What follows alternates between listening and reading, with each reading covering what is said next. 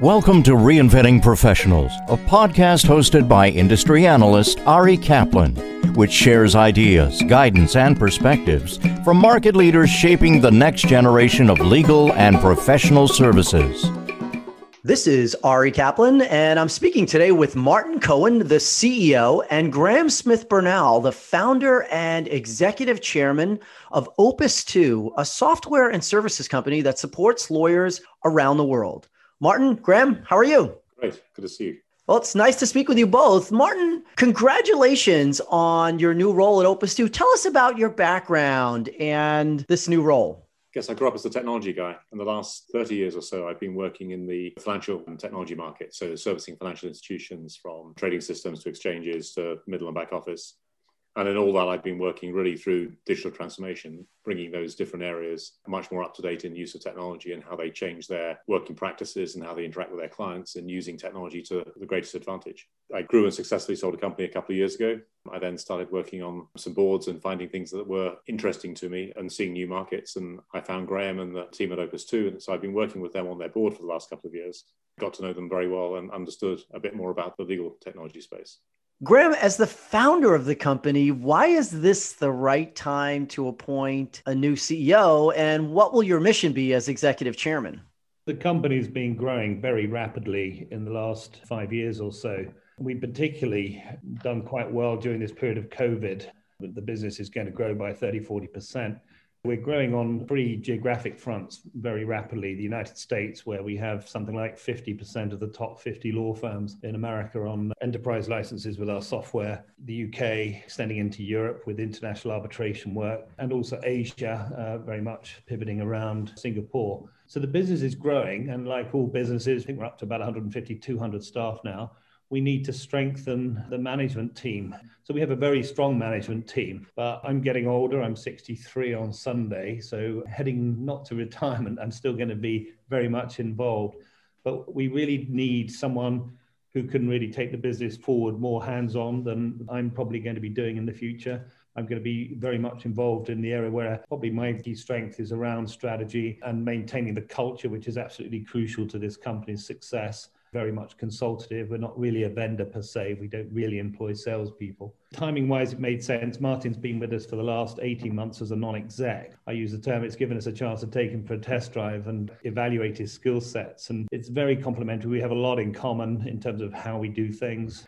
Our culture is very much about delivering service and investing in our relationships with our clients. Get that right, and you become financially successful. That's really important. There's a very good cultural fit. Martin is the right guy for the role. Do you find that successful companies follow that particular path of having a non executive individual then transition into an executive role as a way to maintain continuity? It's far less abrupt. A lot of things go wrong, particularly in a non commodity market like this, where it is so nuanced, so specialist what we do and our client base isn't commoditized. Law firms still behave very much as a mix of individual talents rather than one sort of unified corporate ethos, if you like. It is good because it does allow you to evolve and mature as a business and your management team, as opposed to an abrupt hiring. And then suddenly you might think that the person you're hiring has got the skill set and they might have that. But actually, you find there's a misfit in terms of culture. Martin, what is Opus 2's growth strategy in the current market, particularly given the trajectory that Graham described?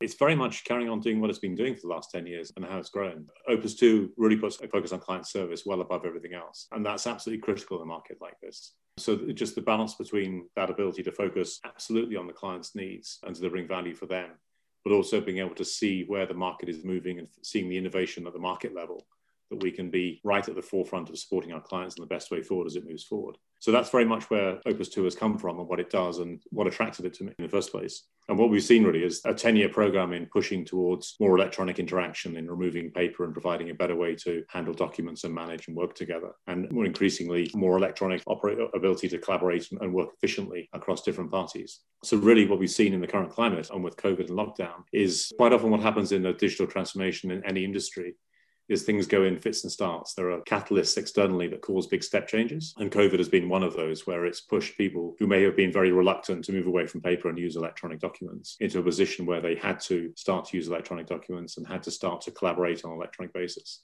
Overwhelmingly, not necessarily every single one, but the vast majority of feedback we've had and all that has been that it's actually easier and that as they get used to the tools and how to do these things, they find that there are huge advantages for moving into that more digitally connected world. So the current climate we've very much seen as being an accelerator on the path that we've been on for some time. We had a 10-year R&D project to get ready for COVID. We just didn't know it was going to happen. But now we're moving faster down that path. We have an opportunity to expand on a whole pile of fronts, really to keep driving that ability for law firms to collaborate more efficiently to put out better services for their end clients the strategy really is around trying to do that. I think, as Graham was alluding to, doing that more in parallel on more fronts now as we go forward and getting better and better at scaling the way that we do that innovation across the market. That's really where the strategy is coming from. And the, the advantage of, I guess, on the board for 18 months and working closely with Graham and his team is they really believing and being aligned between us both in terms of what that strategy should be. Graham, how has the pandemic impacted the way Opus 2 supports its clients around the world? If we go back all the way to the very first case that used our matter that used our software, the Abramovich versus Berezovsky trial back in 2011, right back then, the participants to that hearing, some were physically attending, others were remote. So we have always had the ability in our platform to provide one seamless interface to enable the parties to hearings to access, collaborate, manage all the key components of a dispute, whether it's the documents, the transcripts transcripts, etc. So when COVID hit, the only missing piece of the puzzle was video conferencing, which is, as you know, very much a commodity. So we effectively added that. It's just the event of COVID has really transformed the industry, and lawyers now no longer can just work with hard copy documents. And even the last bastions of resistance to technology across the chasm, so to speak. We were talking about virtual hearings initially. Now we're more into the world of hybrid hearings where you have some people physically present and others remotely. We just had to invest more and more in our infrastructure so that we can deliver the level of quality service that we've done to date up to COVID.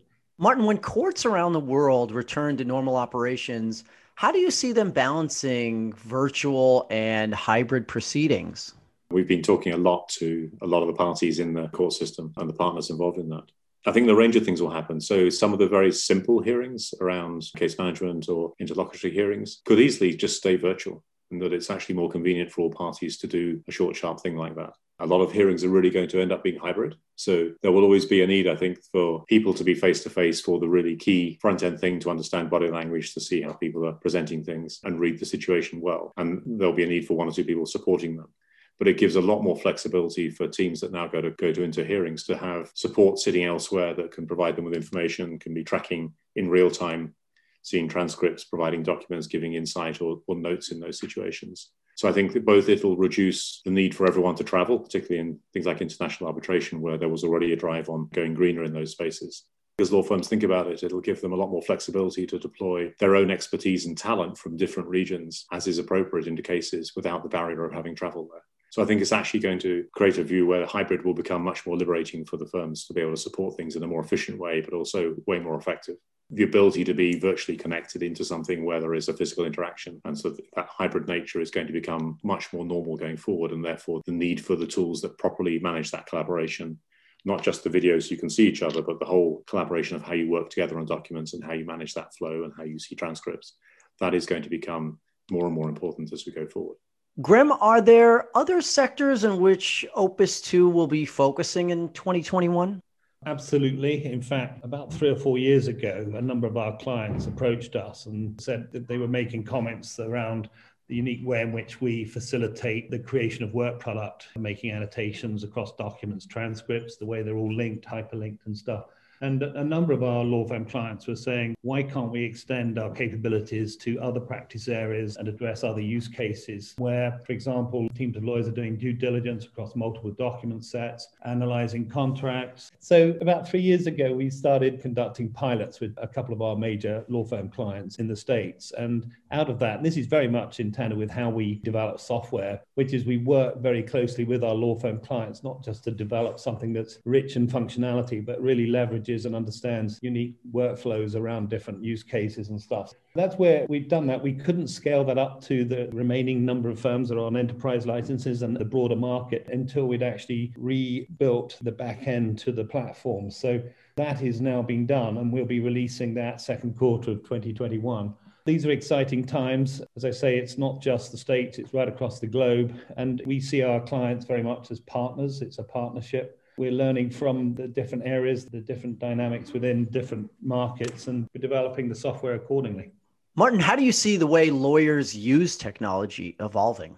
The legal technology space, having come from another market and seeing it, is really fascinating. The desire on the front end of law firms to actually innovate and provide better services to clients and to be more competitive to each other is very strong. The market of innovation and small vendors in trying to do new things and being smart about deploying technology is great what we see is almost missing in the middle of all that is the ability to connect things together to allow law firms to be able to deliver innovation to their clients in a way that's safe and robust and secure we will see technology get much more embedded into the process of how law firms provide services directly to their clients, that it becomes the way in which they do things and collaborate and deliver service and put all that together and allow visibility for the clients in the right areas. That will just get more and more embedded into the process of how things work key in that, I think, is enabling law firms to be able to take on those types of technology, deploy them quickly, be able to be very agile and personalize the service they put out to different clients in different ways that suit the needs of what the law firm is trying to do for them. The ability to use technology in a more business way, in the way that the law firm delivers their services out, I think that will be the way things change in the next few years as technology or the use of technology matures in this space.